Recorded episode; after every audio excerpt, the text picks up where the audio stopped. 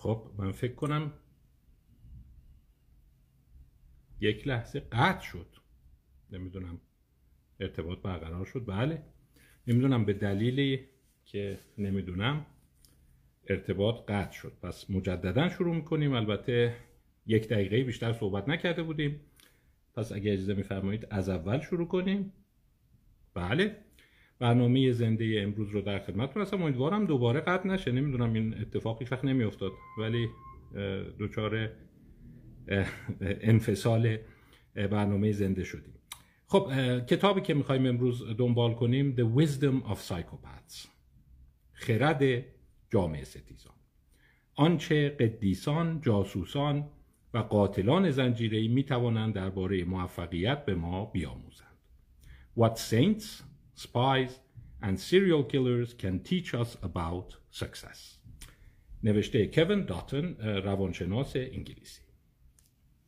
به نظر من کتاب خوبیه و تا اونجایی که من بررسی کردم این کتاب ظاهرا ترجمه نشده اگه ترجمه بشه فکر می‌کنم که اثر پرفروش و پرطرفداری باشه و امیدوارم که در واقع ادهی پیش قدم بشن برای ترجمه کردن اون چون یک مرور خیلی خوبی داره به مسئله جامعه ستیزی.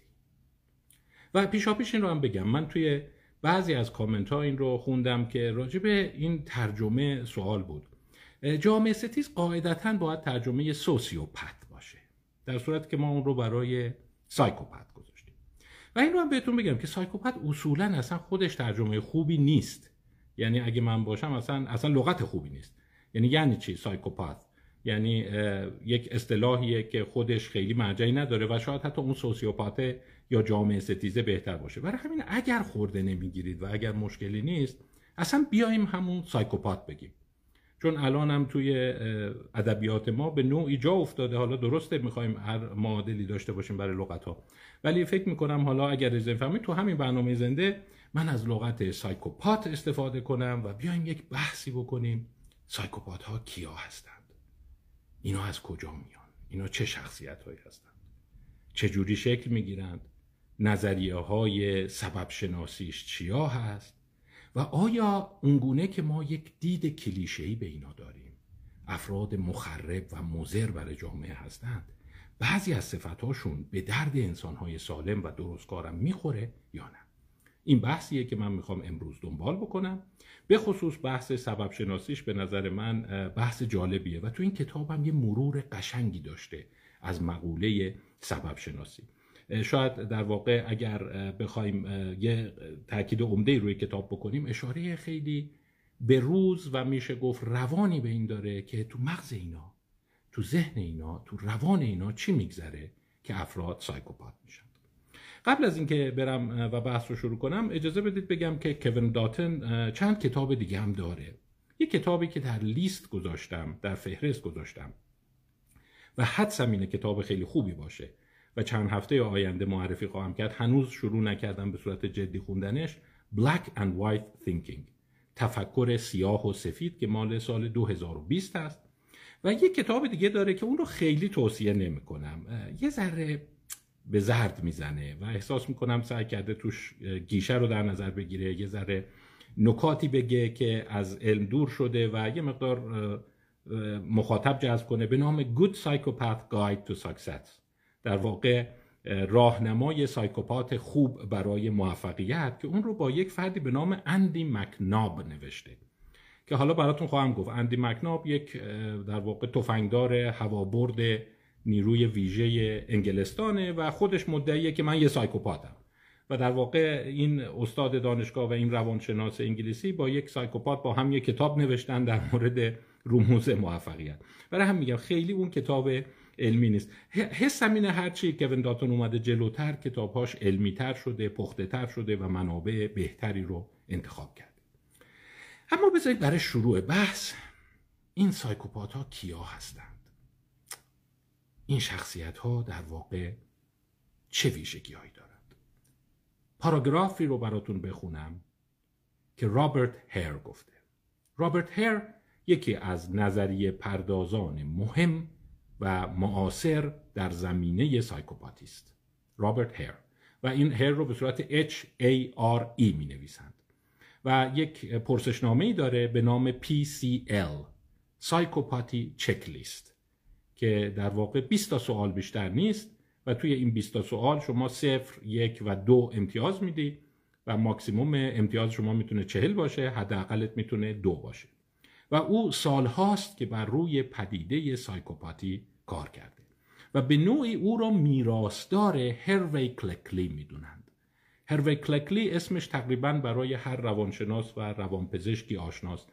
کتاب مشهورش بود نقاب در واقع سلامت. Mask of Sanity که او در سال 1941 یک بحث جامعی داشت در مورد اینکه psychopathy چی هست شخصیت های ضد اجتماعی چگونه هستند چه ویژگیهایی دارند و در واقع مطالعه اونها رو خیلی باب کرد و وارد روانپزشکی و روانشناسی بالینی کرد.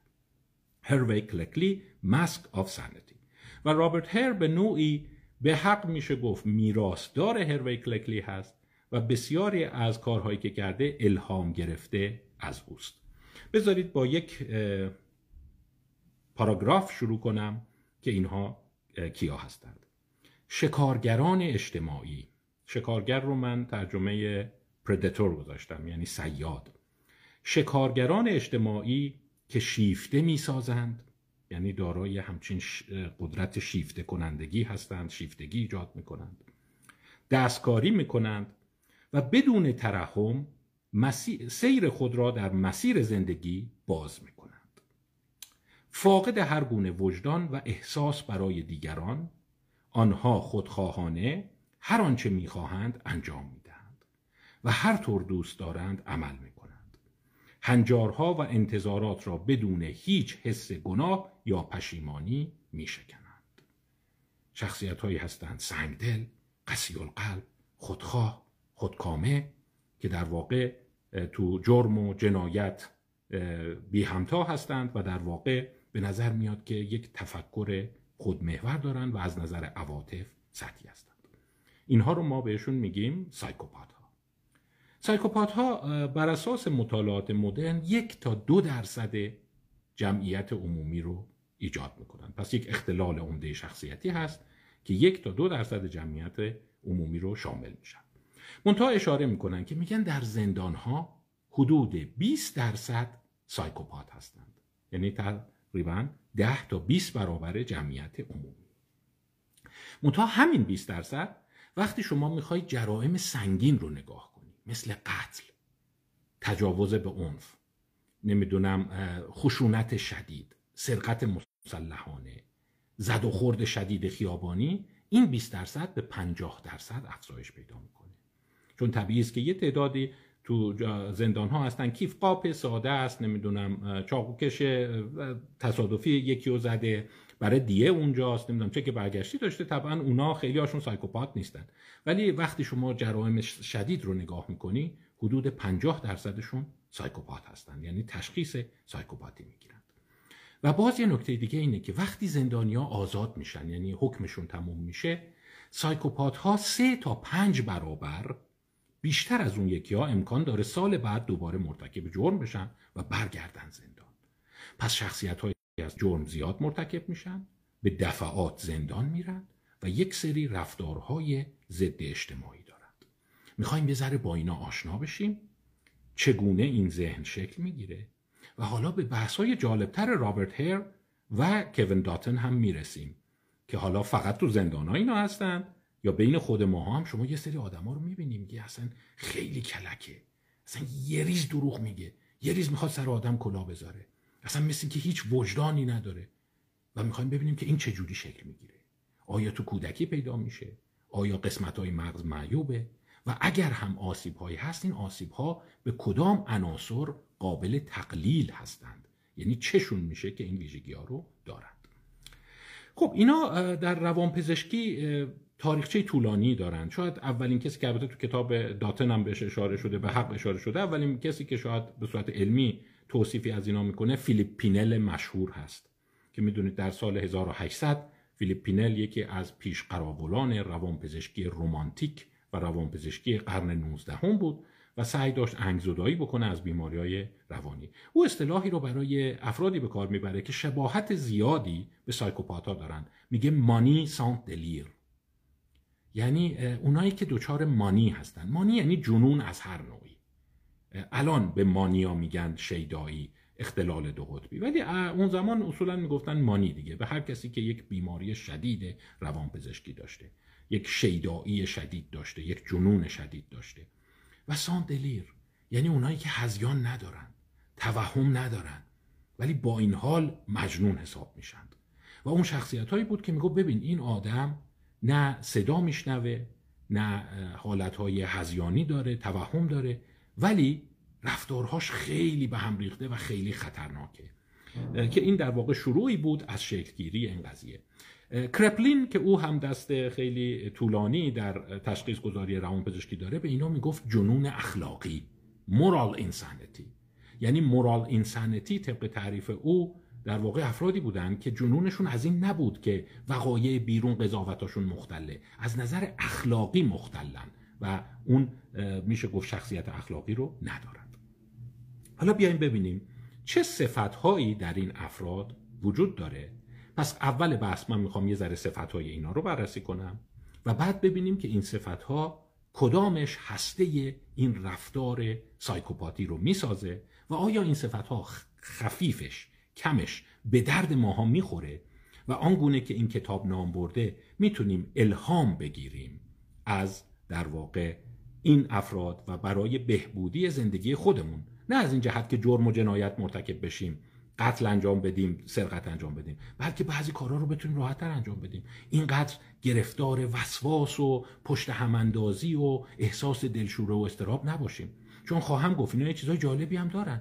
به نظر میاد خیلی قاطع عمل می‌کنن. خیلی خوب کار رو به انجام میرسونن. به نظر میاد یه جورایی اونقدر دوچار دودلی و تردید و ضعف نمیشن.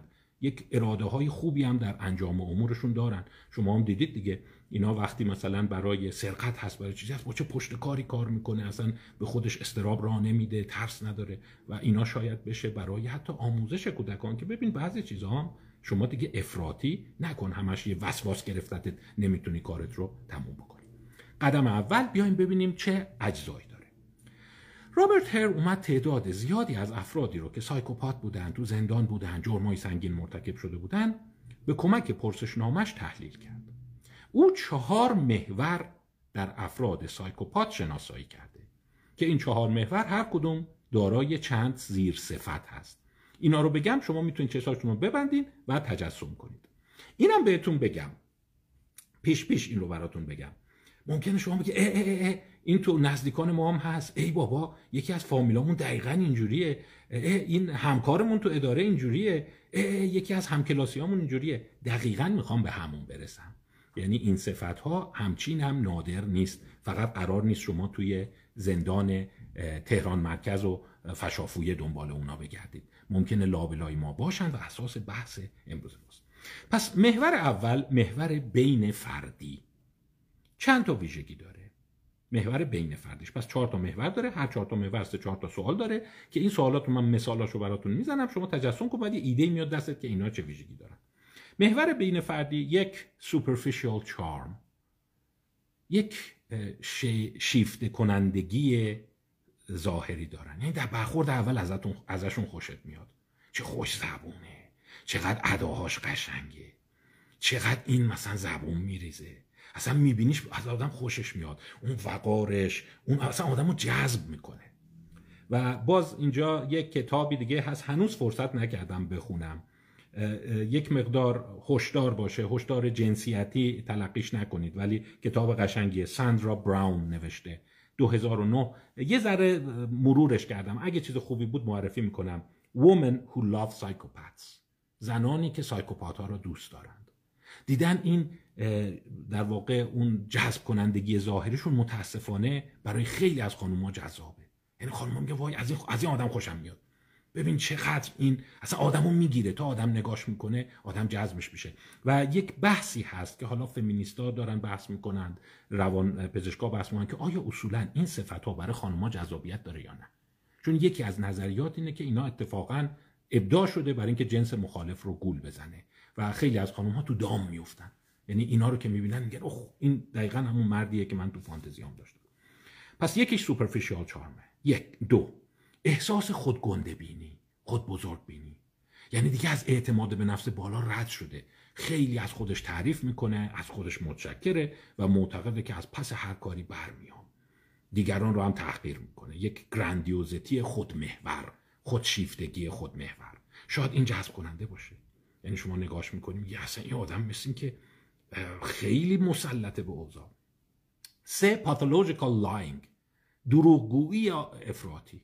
همش دروغ میگه. یه ریز می‌بینی این دروغ میگه. اصلا اینقدر قشنگ دروغ می‌سازه که شما تعجب می‌کنی.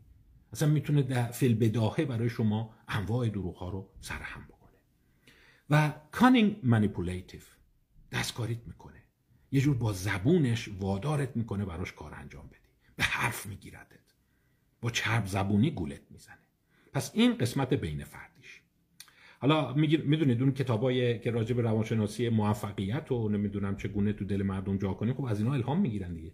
حالا نمیگن دروغ بگید ولی میگن که خب ببین چه جوری می‌تونی یه جور با اعتماد به نفس کامل بعضی چیزا رو بگی مردم شیفتت بشن. این بین فردیش. دو قسمت هیجانی عاطفی. نبود حس گناه. یعنی اصلا احساس گناه نمی‌کنه. یکی آسیب زده. کار یکی رو خراب کرده. تو قسمت پزشکی زده مریض رو داغون کرده. اصلا خیلی راحت. میگه اصلا عذاب وجدان نداره. اصلا که صاف صاف وجدانش. هیجان و عاطفه سطحی خیلی به هم نمیریزه. خیلی متاثر نمیشه. یعنی مثلا شما فکر کنید توی مجلس ترحیم همه گریه می‌کنن همه احساس بد دارن. فقط بهانه‌موت می‌کنه گریهش گرفته. ولی اون تو قشنگ شاده داره کارهای خودشو می‌کنه و به نظر میاد اصلا تو عمق نمیره. سنگدلی و نداشتن همدلی. مثلا سنگدل قسی القلبه. شما یه ساعت میگی مثلا یه خانواده است اینقدر این تفلکی آسیب دیدن تفلکی اینقدر تو فشارن. مثلا ممکنه. حتی خب گفتیم شیفت کنندگی ظاهری داره چارم داره یکی گیرایی داره. ممکنه یه جوری احساس همدلی و اینا بکنه ولی یه داره دروغ میگه. اصلا تایید دلش هیچ چیزی هم نداره. همون لحظه که تموم میشه ممکن دو تا فوشن به اون خدا بیامرز بده. حتی ممکنه تو اون مجلس هم یه معامله انجام بده و سر چند نفر رو کلا بذاره. عدم پذیرش مسئولیت. یعنی اصلا احساس نمی‌کنه تقصیر منه. هیچی تقصیر من نیست. مسئولیت بیرونی سازی میشه. تقصیر اون بود. تقصیر اون یکی بود. تقصیر اون کس بود. اصلا مثل که هیچگاه خودش مقصر نیست. پس این شد عنصر دو. حالا دوستان عزیز دقت کنید. بحث داره جدی میشه. عنصر یک و دو رو این یعنی بین فردی و هیجانی عاطفی رو گاهی اوقات میگن فاکتور یک ایر فاکتور یک هر حالا فاکتور یک و دو چرا مهمه براتون خواهم گفت. فاکتور دو شامل دو تا کتگوری عمده یا دو تا گروه گنده است. سبک زندگی. یک سبک زندگی معیوب دارن. همش حوصلهشون سر میره. همش دنبال هیجانند همش دنبال اینن که یه چیزی شری باشه یه چیزی پر سر و صدا باشه و آروم و قرار ندارند. سبک زندگی parasitic دارن parasitic lifestyle. خیلی کار بکن نیستند خیلی کار راه انداز نیستند. زندگی انگلیه. بریم یکی رو تیغ بزنیم از یکی پول قرض بگیریم سر یکی کلاه بذاریم. کار مفید و سازنده نمی کنند کارهای یکی دیگر رو بدزدیم به اسم خودمون چاپ کنیم. نمی‌دونم بیایم از اعتبار یکی دیگه به نفع خودمون استفاده کنیم. همش دنبال یک خورده دلالیایی که همون هفته قبل تو مسئله خودشناسی گفتم. تلاشگری خیلی پایینی در جهت سازنده اجتماع دارن. نداشتن برنامه دراز مدت. به نظر میاد برای آیندهش همون امروز رو رد کنیم. امروز رو با یک کلک و دروغ دبنگی سر هم کنیم رد کنیم. تکانه‌ای بودن impulsivity و irresponsibility احساس اینکه مسئولیت اصلا ندارن بی مسئولیته. نمی‌دونم در ماشین چرا باز گذاشتی؟ چرا خونه رو قفل نکردی؟ گاز رو روشن گذاشتی؟ بابا پولا رو گم کردی. قرار بود امروز شما سر وقت این دارو رو برسونی. قرار بود سر ویزیت بیای سر کلاس بیای. اصلا بیخیال دیگران. پس این میشه سبک زندگی معیوب و بالاخره رفتار ضد اجتماعی که میشه در واقع نداشتن کنترل سرقت امور مجرمانه زندان افتادن و خرابکاری های قانون شکنان.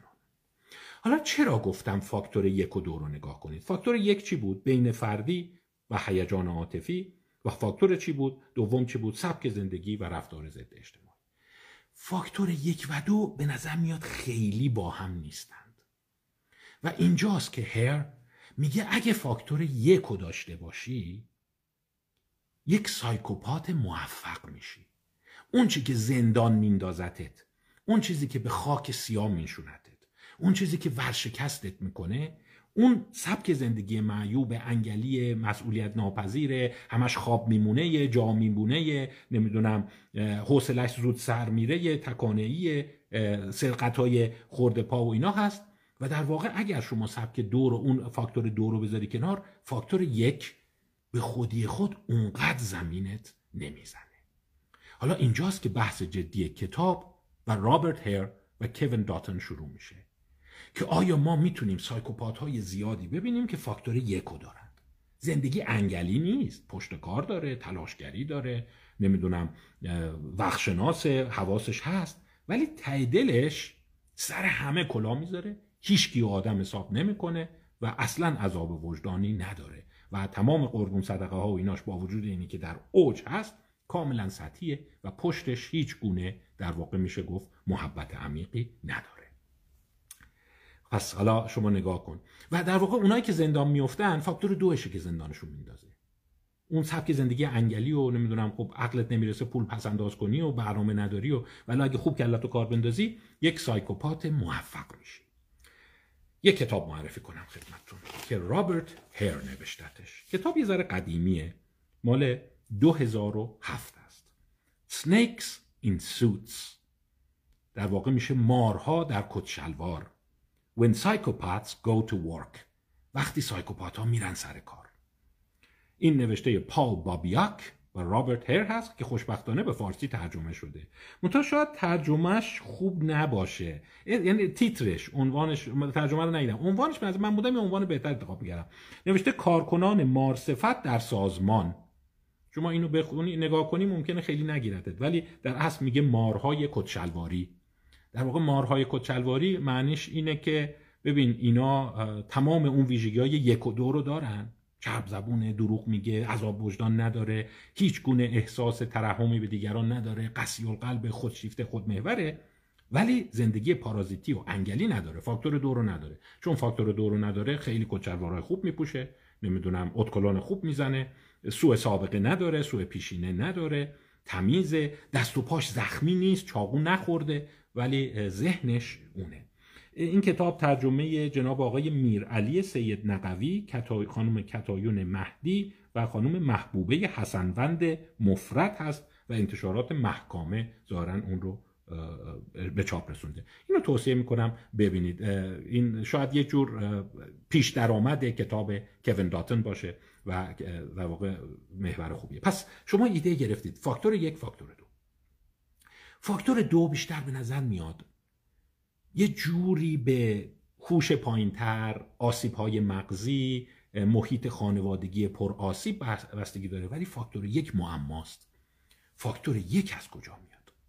فاکتور یک رو گاهی اوقات یه اسم دیگه هم بهش می‌ذارن. سگانه تاریک. سگانه تاریک. در واقع این دارک تریلوژی. این سگانه تاریک یعنی سه تا ویژگی توش هست. سایکوپاتی نارسیسیزم یا خودشیفتگی و ماکیاولیزم. یعنی یک ماکیاولیست موفق. اصطلاحی که گاهی اوقات براش به کار می‌برن psychopath موفق. یا حتی گاهی اوقات بهش میگن psychopath light. مثل Coca Light هست. این psychopath light ه. یعنی چاقو نخورده معتاد نشده نمی‌دونم خالکوبی نداره ولی در عین حال ماکیاولیزم در اوج خودشه خودشیفتگی در اوج خودشه عدم ترحم دیگران دروغگویی وج... عدم وجدان این در اوج خودش. پس فاکتور یک میشه اون سه‌گانه تاریک. حالا بر اون اساس یه عده اومدن گفتن خیلی خوب. ببین ما جمعیت زندانی رو بذاریم کنار. این خورده دزدا و اینایی که بیچارا همش معتادن و نمی‌دونم بیشتر عمرشون رو تو زندان گذروندن و اینا رو بذاریم کنار که گفتیم به خاطر فاکتور دوشونه. اون فاکتور یکی ها رو آیا ما می‌تونیم تحلیل دقیق تر بکنیم؟ اسکات لیلینفیلد. اسکات لیلینفیلد یک پرسشنامه دیگه ای داره که این پرسشنامه در واقع رقیب PCL هست. PCL گفتیم مال کیه؟ مال رابرت هیر هست. و PCL بیشتر برای جمعیت زندانی ها ابداع شده بود. ولی لیلینفلد یه PPI می‌سازه. Psychopathic Personality Inventory PPI این PPI محورهاش بیشتر رو فاکتور یک او سواره و می‌خواد بدونه این آدمای شرور خودشیفته بدون عذاب وجدان چه ویژگی دارند و این ویژگی ها از کجا اومده؟ ژنتیکیه کودکیه نمی‌دونم قسمتی از مغز خرابه چیه؟ محوراش رو براتون بخونم بد نیست. یه مقدار داره جنبه درس پیدا می‌کنه. ولی اشکال نداره. حالا اونایی هم که رشتهشون نیست می‌تونن یه لحظه تجسم کنن که اونایی که زنده نیستن این عذر می‌خوام زندانی نیستن اونایی که دل دزد نیستن نمی‌دونم قاچاقچی های خورده پا و معتادا و اینا که میرن زنده اونا نیستن. اون کد ها چه ویژگیهایی دارند؟ چند تا محور داره. Machiavellian egocentricity خودمحوری ماکیاولیستی. من مهمم و من باید ببرم. بقیه مهم. هر جام شد پا می‌ذارم روی موفقیت دیگران برای اینکه خودم از این پله برم بالا. Impulsive non-conformity ناهمخوانی تکانه با جمع نمی‌سازند. منافع جمع رو نمی‌تونن رعایت کنن. تکانه می‌زنن زیر هر اتحاد و همبستگی و رفتارهایی که متکی بر جمع هست. Blame externalization بیرونی سازی سرزنش.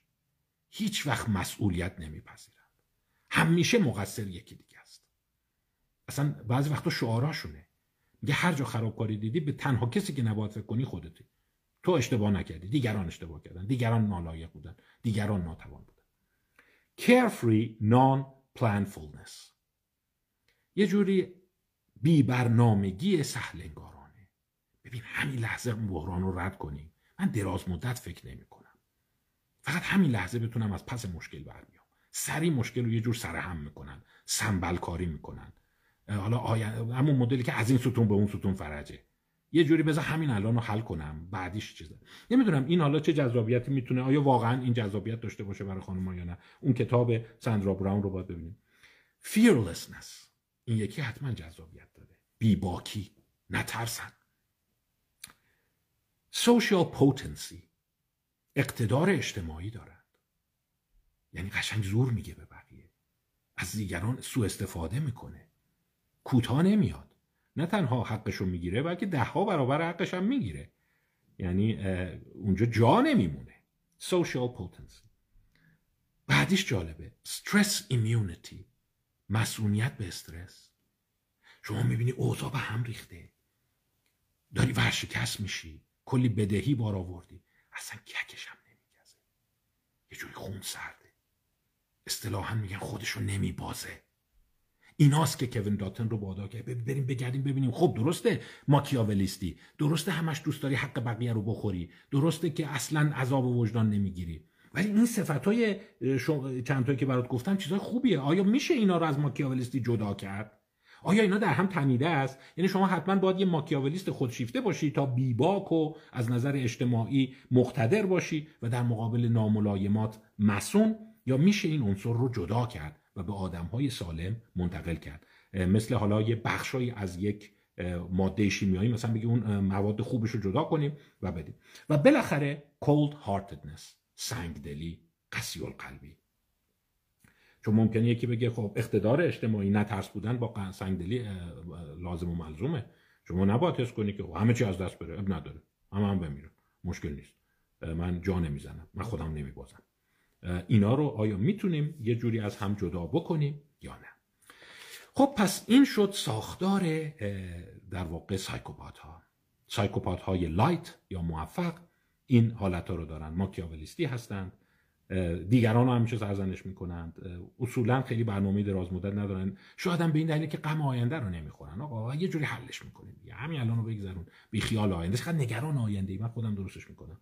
و یک جور اقتدار اجتماعی زورگویی مقاومت در برابر ناملایمات و احساس قصاوت قسمت قشنگ بعدی اینه. بیایم یکی یکی ببینیم چیا باید تو انسان خراب بشه تا این ویژگی رو پیدا کنه. میگم راجع به فاکتور دوش نظریات ساده تره که شما یه ذره اصولا بیماری عمده روانپزشکی داشته باشی مصرف سنگین مواد داشته باشی تو کودکی مغزت آسیب فیزیکی دیده باشه فاکتور دو رو می‌تونه توضیح بده. از محیط های خیلی آسیب دیده بیای. ولی اون فاکتور یک معماست و گفتیم تو کت شلوارم هستند. و حتی یه سری مقالات هست مثلا خود اسکات لیلینفلد این پرسشنامه رو برداشته بین آدمای مختلف پخش کرده. از جمله حتی اومده با بسیاری از اونهایی که بیوگرافی زندگی نامه رئیس جمهورهای آمریکا رو نوشتند و شاخص های بالای از اینا رو توی رئیس جمهوران پیدا کرده تو آمریکا. و در واقع نشون داده که خیلی از اونها این ویژگی ها رو داشتن. یعنی اونایی که بهشون نزدیک بودن که او نمی‌دونی این اصلا خودشو نمیباخت. اصلا در جنگ این همه تلفات اومد اصلا دیدیم این ککش هم نمیگزید. و این رو به عنوان خب صفت میگه آیا این اقتدار اجتماعیش از این میاد یا از چیزهای دیگهش میاد؟ خب پس می‌بینیم که بایستی یه مقدار فکر بکنیم که این مسائل در واقع چگونه است. خب بیایم نظریاتی رو که باعث psychopathy میشه نگاه کنیم. چی خراب میشه؟ که شما psychopath فاکتور یک یا psychopath lite میشی. هسته این مشکل در کجاست؟ حدود هشت تا محور رو من به نوعی استخراج کردم از این کتاب و مقالاتی که معرفی و یکی یکی اینا رو براتون به بحث می‌ذارم. یک یه نظری که خیلی باب شده و در واقع همه این رو بهش استناد می‌کنند نبود همدلی است. میگن اینا در امپاتی دچار اشکال هستند. و خیلی سریع هم به یک پدیده وصلش می‌کنن به نام نورون های آینه ای که می‌دونید در مغز ما نورون هایی وجود داره که وقتی یک صفت یا یک رفتار یا یک واقعه رو در دیگران ببینه چه در خودش انجام بده مشابه هم در واقع شلیک می‌کنن و فعال میشن. و از دیرباز توی دیرباز که میگم یعنی شاید سی سال اخیر یک مدی بوده که بگن ببین ابر آسیب در سایکوپات ها نداشتن همدلی است. یعنی مثال اینو می‌زنن. میگن ببین اگر شما یه نفر کنار دستت نشسته باشی یه دفعه آب جوش بریزه رو دستش. یا مثلا یه دفعه مثال اصلیش رو تانیا سینگر داره که میگه شما میخ رو گذاشتی با چکش که می‌زنی اخ می‌خوره دست خودت. میگه بقیه احساس درد می‌کنند. یعنی به نوعی درد از هم نوع یا حتی از حیوان سرایت پیدا می‌کنه. شما می‌بینی یه گربه دستش مثلا یه جوری زخم شده داره میلنگه شما هم یه جور احساس بدی می‌کنی. میگن این یک نوع رفتار اتوماتیک هست که بین پستانداران و اصولا این حیواناتی که اتصال دارن اونایی که اصطلاحا میگن لاست کرای دارن لاست کرای می‌دونی یعنی چی؟ یعنی وقتی فرزندشون گم میشه فریاد دارند. دیدی مرغم پستاندار نیست پرنده است. ولی وقتی جوجش نیست شروع می‌کنه قطقط کردن اون جوجه هم یک چیک چیک خیلی دردآوری می‌کنه. چو چو اینا لاست کرایه وقتی همدیگر رو گم می‌کنند صدا در میارن. یا اون بچه گربه ای که میو میو می‌کنه دنبال مادرش میگرده. یا مادری که می‌بینی یه جور از ته سینه‌اش بغض‌آلود میاو می‌کنه دنبال بچهش میگره میگه وقتی لاست کرای داری امپاتی داری. اینو نشون دادند توی تمام موجوداتی که لاست کرای دارن امپاتی هم دارن. و در واقع یعنی چی؟ یعنی اگه هم نوعشون آسیب ببینه اونا احساس استرس می‌کنن. مکانیزمش چیه؟ میگن بخشای از مغز هست که چه اون بلا سر خودت بیاد. چه اون بلا رو در هم نوع مشاهده بکنه یکسان فعال میشه.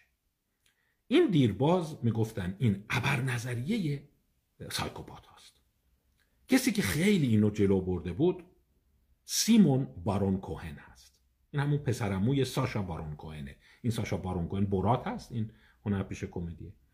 و سیمون بارون کوهن اصلا به این چسبیده بود و ادعا می‌کرد که عامل تمام شرارت بشری رو پیدا کردن اونایی که امپاتیشون بالاست همدلی می‌کنن. آخه تو چجور دلت میاد یکی الان بزنی؟ گناه داره. چجور دلت میاد کیف یکی رو می‌زنی؟ خود تو بذار جای اون. الان بری خونه پولتو دزدیده باشن. کلی کار کردی حقوق یه ماه تو گرفتی بعد ازت بزنن دم بانک.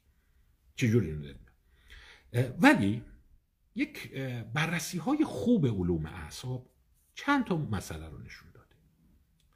اینا جالبه.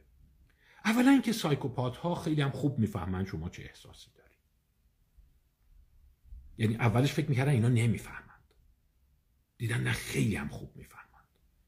و نه تنها خوب می‌فهمند گاهی از بقیه بهتر می‌فهمند.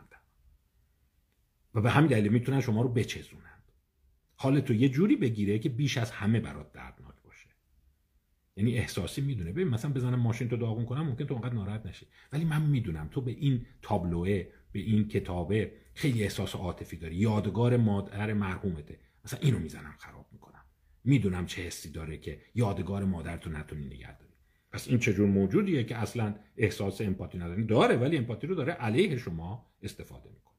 بعضی اومدن گفتن آره اینا رو بیایم جدا کنیم. بگیم امپاتی سرد بگیم امپاتی گرم. هات امپاتی کولد امپاتی کولد امپاتی یعنی اینکه می‌دونه چه خبره ولی براش مهم نیست. در صورتی که بارون کوهن این اشتباه رو می‌کرد می‌گفت اصلا نمی‌فهمند.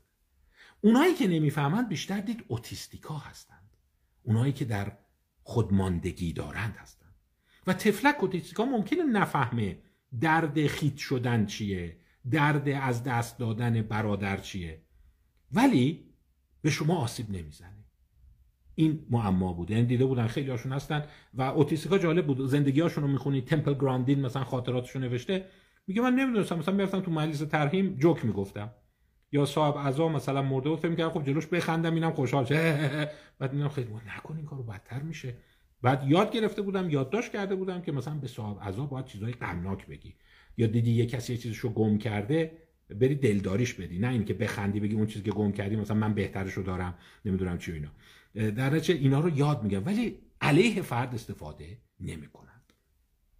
باز مطالعات دیگری بود. که نشون دادن. این مطالعات هم معمولا اینجوریه دیگه. شیک مدرنش اینه که شما رو می‌ذارن تو دستگاه اف و میگن صحنه رو نگاه کن. مثلا یکی چکش می‌خوره رو ناخونش. بعد می‌بینن که اون قسمت دست شما تو اف شروع می‌کنه تحریک شدن. در نگاه اول می‌گفتن سایکوپات ها اینجوری نمیشن. ولی وقتی از سایکوپات خواستن ببین خودتو جای اون فرد بذار و تجسم کن چه بلایی اومده سرش دیدن خیلی قشنگ می‌تونه این قضیه رو انجام مضاف بر اینکه یک سری یافته های دیگه هست که اونها یه ذره ناراحت کننده است. این یافته ها چیه؟ مثلا توی همین کتاب کوین داتون هم بهش اشاره کرده. میگه اینا اتفاقا تیرایی که شلیک می‌کنن می‌دونن به کی بزنی بیشتر هدف می‌خوره. یکی از نظریاتی که البته نظریه اصلی سایکوپاتی نیست یکی از صفتهایی که میگن اینا دارن میگن در واقع قربانی شناسان خوبی هستند یک سلسله پژوهش هست که یه ذره نگران کننده است. پژوهش هم این ریختیه. میان یه تعداد آدم رو به افراد سالم و افراد سایکوپات نشون میدن. میگن یه, یه دقیقه را برو یه دقیقه حرف بزن. بعد می‌پرسن فکر می‌کنی کدام یک از اینها تو زندگی مثلا کیفشون رو زدن سرشون کلا گذاشتن پولشون رو خوردن مورد تعرض قرار گرفتن؟ و دیدن سایکوپات ها بدون اینکه اون فرد رو بشناسه بهتر از آدمای عادی می‌تونه اینو بگه. یعنی اینا قشنگ می‌فهمن کیف کیو می‌تونی بزنی. کی آدمیه که راحت گول می‌خوره؟ کی آدمیه که می‌تونی سرش کلاه بذاری و صداش در نیاد؟ یعنی victim شناسی قربانی شناسیشون از بقیه بهتره. و این یک عنصر نگران کننده شده. مثلا اف بی آی میگه که اینا فقط شرور نیستن. بلکه توانمند در تشخیص آدمای ساده و آدمهای گول بخور و آدمهای عضو می‌خوام مثلا ناتوانتر و اینایی که مثلا میگه با یه نگاه متوجه میشه که کیا رو میشه کیفشون رو زد. میگه چرا فهمیدی؟ میگه نمی‌دونم احساس می‌کنم که این از اونایی که کیفشو بزنی نمی‌فهمه گیجه. یا اگرم بفهمه جیغداد را نمیندازه. تا بیا جیغداد کنه من در رفتم. و بعد که میان با گذشته اون آدم مچ می‌کنن می‌بینن درست گفته. آره. مثلا کیفشو زدم مثلا تا یه روب نفهمیده کیفشو زدم ولی میگه این آدم شارپه. این خیلی تیزه. من کیف اینو نمی‌زنم. در صورتی که آدمای عادی این توان رو نداشتن. این یک محور بررسی است. ولی اینو بذاریم کنار. داستان همدلی داره کمرنگ میشه و به قول معروف از بورس افتاده از رونق افتاده. عنصر دو. این یکی جالبه. این خیلی پژوهش قشنگی سالها قبل فردی به نام لیکن یک کشف جالب کرد. و این یه ذره ترسناکه دوستان. اگر اینجا رو شنیدید چند دقیقه بعدش هم گوش بدید. چون بعضی از شما ممکنه دارای کودک باشید نگران بشید بعد برداشت کنید. حتما اینجا رو شنیدید تعهد بدید تا چند دقیقه دیگه رو گوش بدید. داستانش اینه که یه چیزی هست بهش میگن الکتروگالوانیک ریسپانس وقتی یکی رو میترسونی وقتی سر یکی داد می‌زنی وقتی سر یکی تو حول استراب داره عرق بیشتر می‌کنه و قلبش تون تون می‌زنه. چیزی که همتون دیدید. لیکن اون زمان کشف کرد که کودکانی که این واکنش رو خیلی ضعیف دارند یا ندارند امکان سایکوپات شدنشون خیلی بالاست. شما دیدی مادر میاد سر یه بچه داد می‌زنه؟ بچه تا چند دقیقه داره صداش میلرزه اشکش میریزه دستاش چیز میشه تپش قلب پیدا کرده خیس عرق شده. یکی دیگه هم خیلی به قول این تینیجرها کوله. شروع می‌کنه. خب.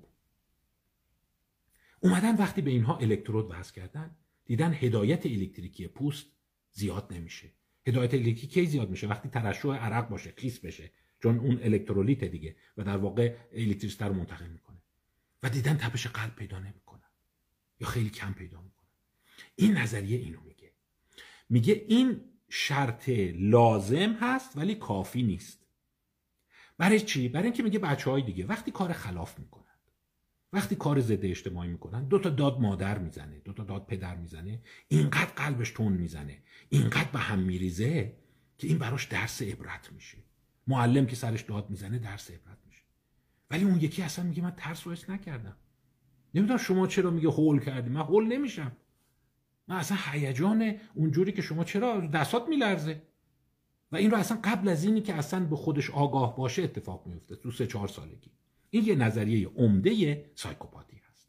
میگن الکتروگالوانیک ریسپانس رو ندارند یا خیلی کم دارند حالا قسمت زیادی از پژوهش ها این رو دنبال کرده.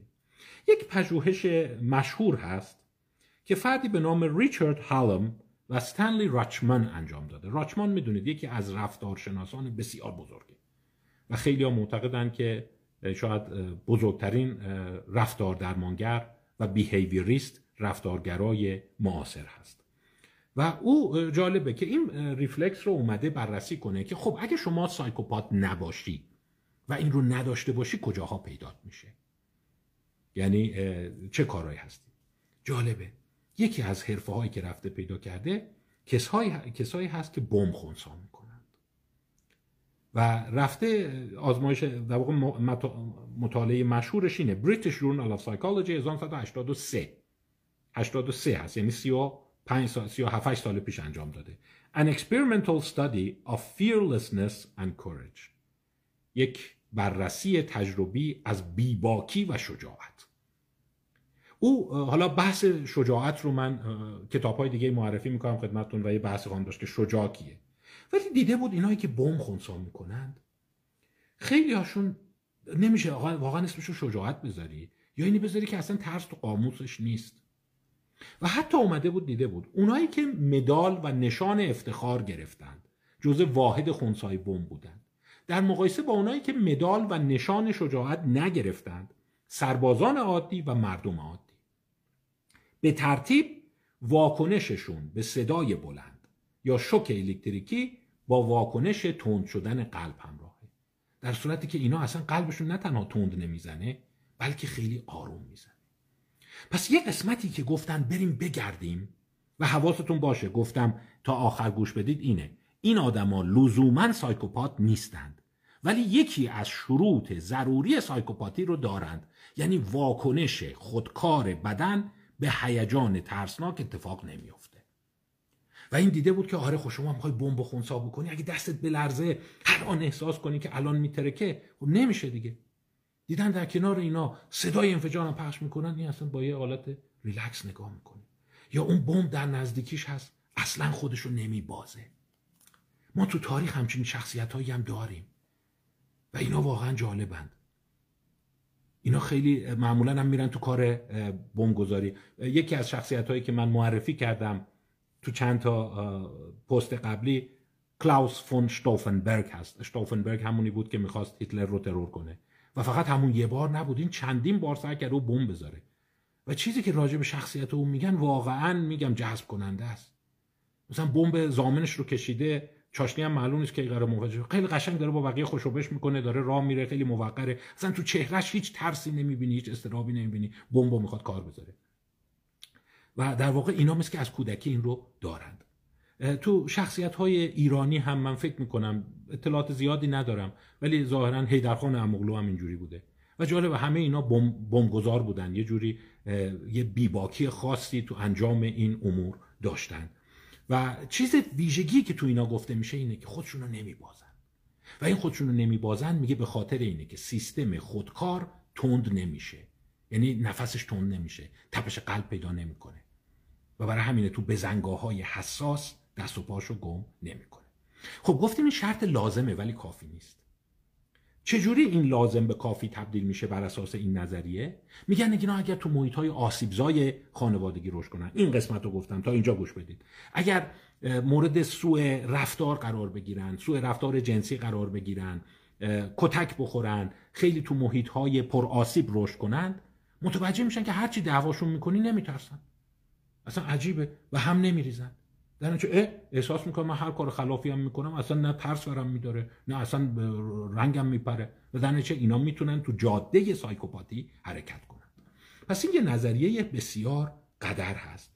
و این نظریه توی میگم استنلی راچمان توی تکامل اون خیلی نقش داشت و هنوزم که هنوزه این داستان رو می‌خونن. میگن در کودکانی که واکنش الکتروگالوانیک وجود نداره اینا می‌تونن از این شخصیت ها بشن. چون ببین شما اگه سایکوپات نباشی یه جا وقتی موچتو می‌گیرن لو میری وقتی به روت میارن خودتو میبازی رنگت میپره تپش قلب پیدا می‌کنی دهنت خوش میشه و اون احساس اینقدر بد و نگران کننده است و شرطی میشی به اون که دیگه ول می‌کنی. بار آخرت میشه. ولی اینا بار آخرش نمیشه. برای اینکه دیدین این به شوخی میگن میگه دردم نیومد دردم نیومد. در اصل باید اینجوری بگی ترسم نیومد ترسم نیومد. و چون ترسش نیومده شما نمی‌تونی اینها رو به نوعی تربیت کنی. دیگه اومد نیومد داره دیگه. یا مثل اشتوفنبرگ میشه یک قهرمان میشه یا مثل خیلی از این افراد شرور میشه. چون اینا میگن در لحظه سرقت و اینا اصلا ضربان قلب پیدا نکردن. این باز یک بخش دیگه کوین داتن داره که این رو میگه. میگه اونهایی که همسر آزاری دارند اگه در هنگام آزار همسر کتک زدن حمله کردن مجروح کردن می‌بینی که واکنش اتونومیک ندارند. اتونومیک یعنی چی؟ یعنی تپش قلب پیدا نمی‌کنه برافروخته نمیشه دستاش نمیلرزه. به اینها میگه کبرا. مثل مار کبرا. اینا خیلی خطرناکند اینا ممکنه همسرشون رو بکشن. و معمولا هم بهتر از اینا جداش. اینا درست بهشون نیستند اینا واکنش هیجانی ندارند. هنگام حمله به همسرشون. در صورتی که نوع مقابلش میگه پیتبول میگه اون خودش بیشتر از اونی که داره می‌زنه به هم ریخته. فشار خون خودش رفته بالا قلبش داره می‌گیره نفسش می‌گیره میگه اینا چاره دارن. اینا رو میشه یه جوری برا. ولی اون یکی اصلا چیزی نداره. پس این شد نظریه هیجان پایین. نظریه بعدی چی هست؟ حالا میگم این نظریه ها لزوما نافی هم نیستن می‌تونن مکمل هم باشن. ولی خواهشم اینه شما اینا رو فکر کنید برای سواد در واقع روانشناختیتون خوبه. نظریه سوم این رو میگه. وابستگی به پاداش. این هم نظریه قشنگیه که حتی میاد نظریه دو رو به نوعی میگه من اون رو هم با این توضیح میدم. داستانش اینه. ببینید دوستان عزیز شما تو زندگی یا به دنبال پاداشید یا فرار از مجازاتید یعنی شما مثلا مشق می برای اینکه فردا معلم دعوت نکنه یا مشق می نویسی برای اینکه بهت کارت آفرین بده یا جایزه بده. شما میری صادقانه کار می‌کنی برای اینکه یه حقوق بگیری با اون حقوق بری لباس خوب بخری یا از توبیخ رئیس میترسی. پس یه عده از مجازات میترسن یه عده به شدت طرفدار پاداشن این اصطلاح چیزم خیلی مد شده چماق و هویج. یه عده از چماق زیاد میترسن یه عده به شدت شیفته هویجند. حالا مطالعاتی که این انجام داده چند تا مقاله جالب هست. من اینجا براتون یک مثال های از این مطالعه رو خدمتتون بگم.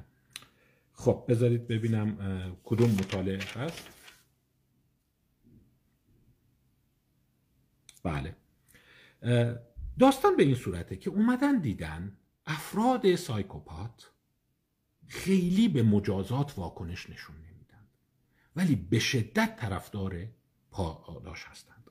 مثلا یکی هست به نام جاشوا باکهولتز 2010 Mesolimbic Dopamine Reward System Hypersensitivity in individuals with psychopathic traits.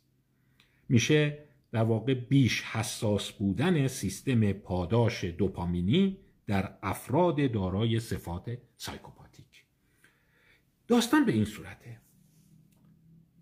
میان به افراد پاداش می‌خوان بدن. اونتا سر افراد رو توی دستگاه افمارای گذاشتن دارن تصویر برداری می‌کنن.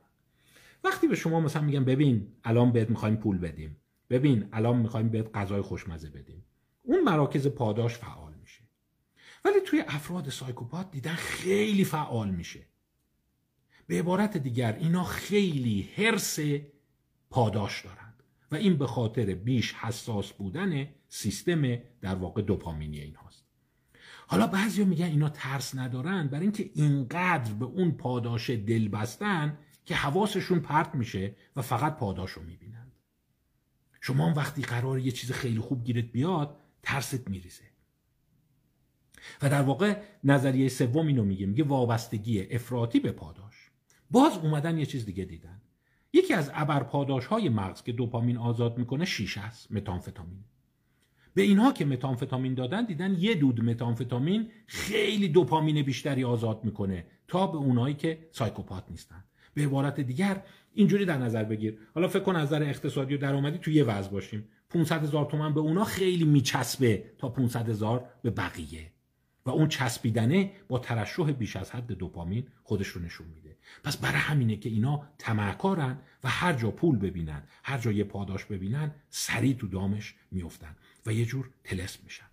اگر شما اون تلسم پاداش رو می‌خوای بدونی یک صحنه رو براتون میگم از این به بعد اگه توی خیابون دیدید به این صحنه نگاه کنید و یاد حرفای منم بیافتید اون صحنه بسیار زیبایی است که سیادی به نام گربه وقتی کبوتر دیده.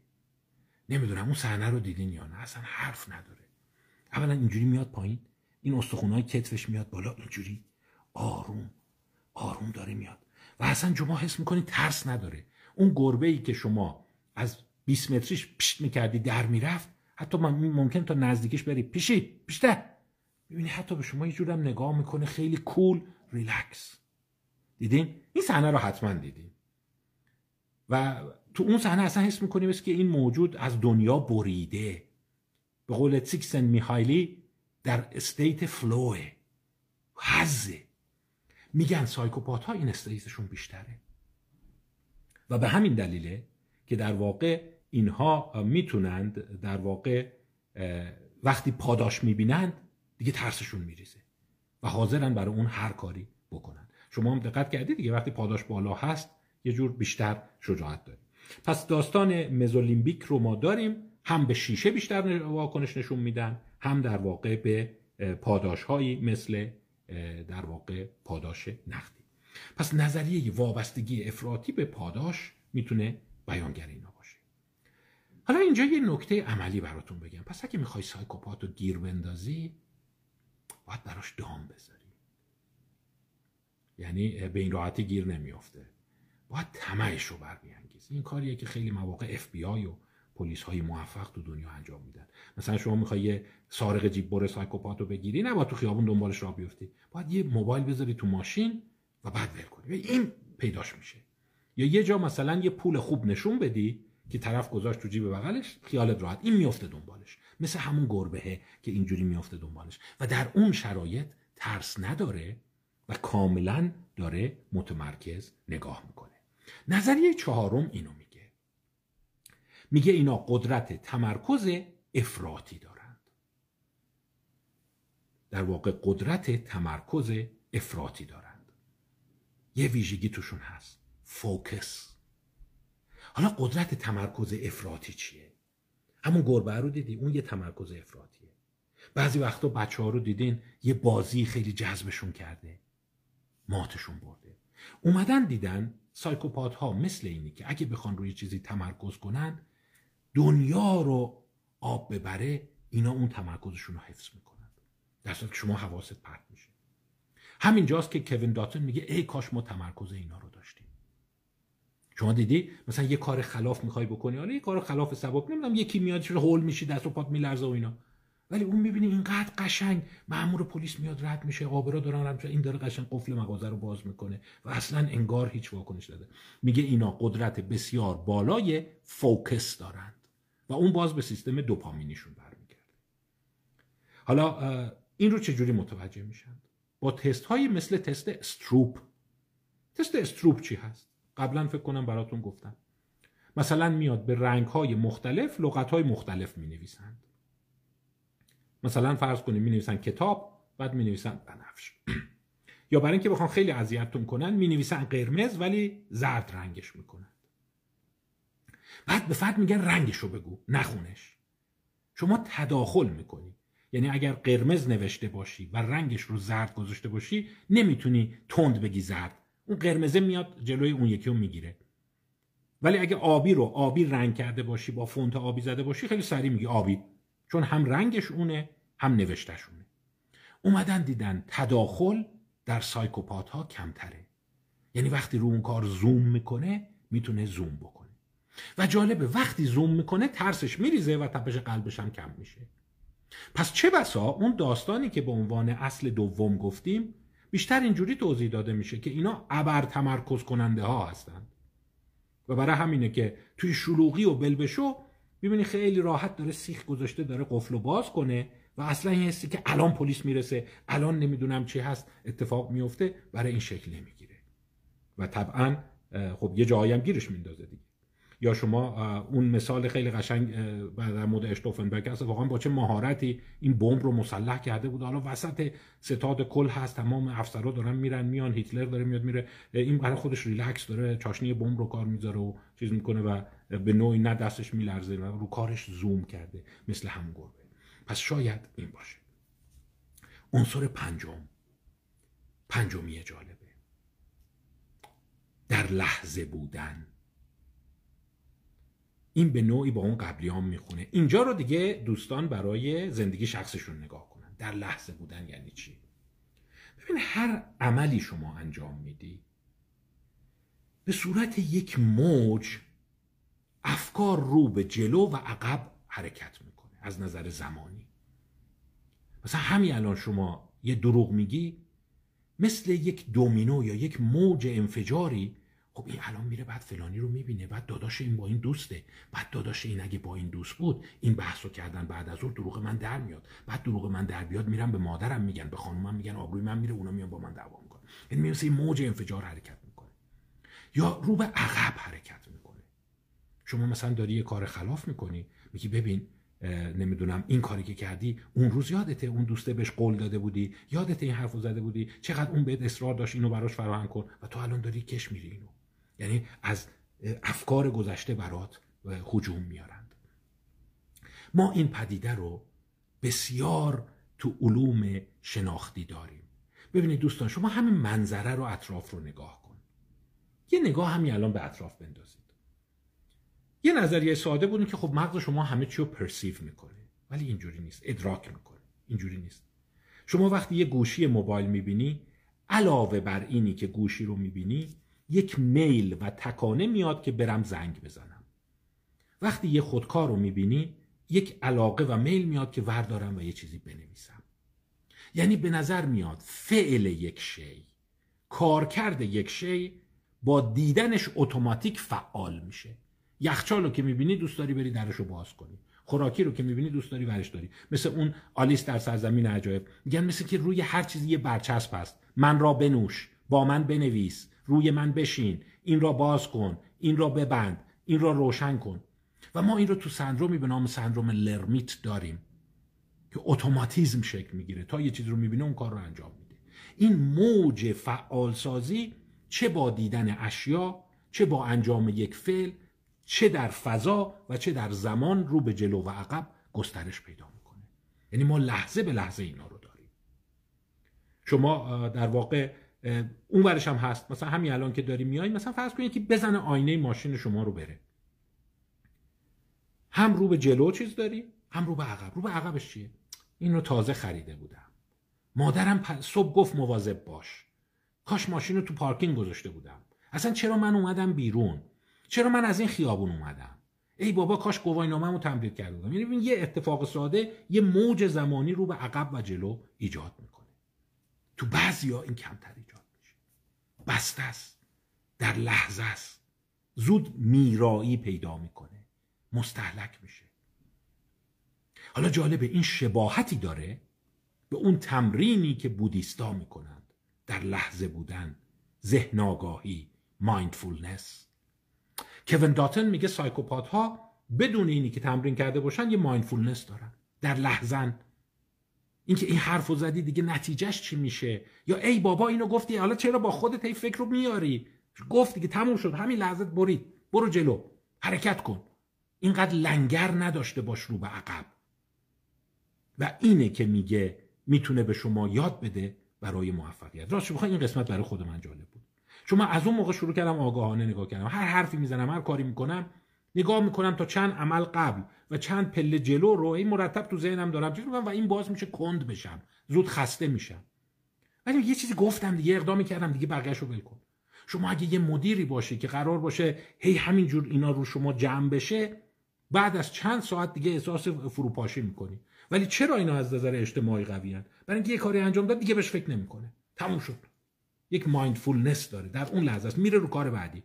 چیزی با خودش نمیاره. یا اون موج رو به جلو حرکت نمی‌کنه. اینو چجوری اندازه گیری کردن به نظر میاد هست. ولی قبل از اینکه بگم چجوری اندازه گیری کردن بذارید کتابی رو که بعدا قراره معرفی کنم و live بعدی رو لو بدم. چون توی اون اینو بحث کرده. مایکل براونستاین کتابی هست 2018 The Implicit Mind. ذهن نهان. Cognitive Architecture of the Self and Ethics. ساختار شناختی خیشتن و اخلاق. راجع به این صحبت می‌کنه. همون برش لحظه ای خداگاه. که چجوری هست که شما می‌تونید تو لحظه تصمیم بگیری. چون یه چیز دیگه هم اینا دارن سایکوپات که ما نداریم. خیلی فل بداهه تصمیم می‌گیرن. فل بداهه دروغ میگه. و وقتی هم دروغ گفت دیگه یه دفعه نمیترسه که آی اونو گفتم الان لو میره. برای همینه که رنگش نمیپره. برای همینه خودشو نمیبازه. برای اینکه از در زمانی رفت جلو دیگه اون کارو بسته. به نوعی دیگه هرچی بوده شده. و رو به آینده هم فکر نمی‌کنه که حالا اومده. در واقع مثالش که شما نگاه کن شما اگر مثلا داری اون قفل رو باز می‌کنی اگه افسر سر رسید من چی بگم؟ فکرشو نمی‌کنی. اگه سر رسید فل یه چیزی میگم. ولی از قبل فکرشو نمی‌کنم. چون از قبل فکرشو بکنم تداخل می‌کنه یا الان تو نمیگی داری این کارو می‌کنی؟ یکی از دید اگر این رو رفت مثلا گزارش داد خانواده یکی شما رو دید. مهم نیست. اون موج از نظر زمانی سرایت پیدا نمی‌کنه. باز شما الان در واقع می‌تونیم مقاله دیگری رو براتون بگم. اجازه بفرمایید مقاله رو براتون بگم. خیلی جالبه. بله. احمد کریم. احمد کریم. The truth about lying. Inhibition of the anterior prefrontal cortex improves deception behavior. کاری که کرده اینه دستگاه TDCS گذاشته و دستگاه TDCS رو به صورت کاتودیک وصل کرده یعنی اینکه مغز رو مهار کنه وقتی دیده اون قسمت هایی که این موج ها رو سرایت میدن در واقع anterior prefrontal cortex prefrontal cortex قدامی رو مهار می‌کنه دیده قدرت دروغگویی افراد بهتر میشه. یعنی شما به این دلیل خوب نمی‌تونی دروغ بگی. که در واقع وقتی می‌خوای دروغ بگی قسمت های از مغزت هی خاطرات اضافی و مزاحم و اگه اینجور شد اگه اونجور شد اگه این فهمید اگه اون کارو کرد ایجاد می‌کنه. و بعد اگه بیان این قسمت مغز شما رو به کمک تحریک های الکتریکی خفه کنند آروم کنند چون خیلی بهتر دروغ میگید. حالا این بدآموزی براتون نداشته باشه. شما دستگاه TDCS رو به خودتون بحث کنید. وقتی می‌خواین دروغ بگین پشت تلفن هستید با اون راحت‌تر می‌تونید دروغ بگین. برای اینکه اون قسمتایی که افکار مزاحم رو میاره یه جور قیچی می‌کنه و متوقفش می‌کنه.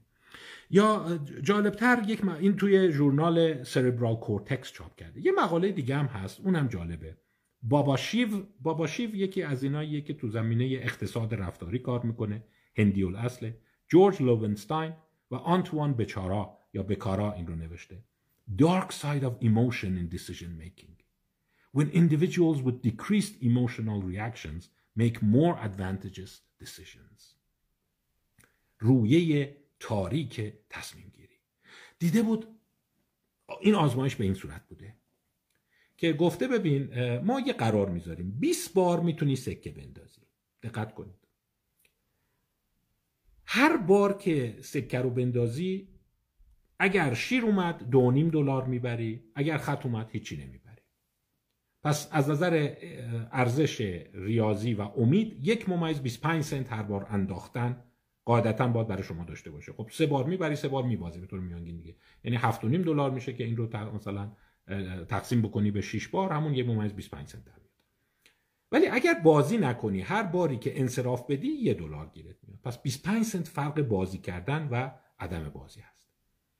چیزی که دیده بود اینه که سایکوپات ها یا اونایی که این آسیب هایی تو این قسمت پریفرونتالشون دارن پول بیشتری در میارن. چون بقیه چند بار که سکه رو میندازن کم کم اون حس ترسه احساس محافظه کاریه حس در واقع تعلل شکل می‌گیره و نمی‌ذاره دیگه سکه بندازن. کند میشند. تجمع این افکار کندشون می‌کنه. در صورتی که سایکوپاته هم بیشتر سکه رو امتحان می‌کنه و وقتی هم باخت روحیش رو نمیبازه. چون اون موج همونجا قطع میشه. موج همونجا کات میشه و در واقع میره پله بعد. پس این یک می‌تونه نظر جالبی باشه که اینها در لحظه زندگی می‌کنند. و در لحظه زندگی کردن اتفاقا توی روانشناسی سلامت میگن وقتی اوضاع خیلی بیریخته همه کارا رو داری تعلل می‌کنی اصلا نمی‌تونی در واقع جلو بری بیا در لحظه زندگی بکن. و در واقع جالبیش هست که ویژگی که میگه در لحظه دارن خیلی شبیه اونایی هستن که ذهن آگاهی دارن کار می‌کنند خب بریم یه پله جلوتر. دیگه چه چیزی هست؟ یه یافته جالب دیگه تو اینا وجود داره. میگه ذهن سایکوپات اکستریم یوتیلیتاریانیزم داره. یعنی یک نوع منفعت گرایی اقلانی توشون هست. اینو چجوری کوین داتون به مقالاتی اشاره می‌کنه که جالبه به این میگن مجموعه مقالات کامیون شناسی حالا کامیون شناسی چرا بگم؟ این ترجمه ترالیولوژی است این لغت وجود خارجی نداره این ساخته ی روانشناسان اخلاقی هست. ترالیولوژی این رو میگه. میگه که مثال کلاسیکش اینه. میگه شما فکر کن حتما شنیدین این بسیار سوال دیرینه ای هست. یک کامیون داره میاد این طرف چهار نفر وایستادن داره میره بزنه به اون چهار نفر. این طرف یه نفر وایساده. آیا شما فرمون رو میدی اینور اینجوری چهار تا کشته میدی اونجا یه دونه کشته میدی. تقریبا اکثریت مردم میگن آره فرمون رو میپیچونیم. این یک نوع منفعت گرایانه است. تفکر یوتیلیتاریانیزم هست. یعنی در واقع شما وقتی اینو میپیچونی یعنی اونجا چهار تا مرگه اینجا یه دونه مرگه. چهار به یک سه تا صرف جویی می‌کنی. سایکوپات ها و افراد طبیعی خیلی اینجا فرق با هم نداره. ولی اومدن این رو یه جور دیگه تبیین کردن.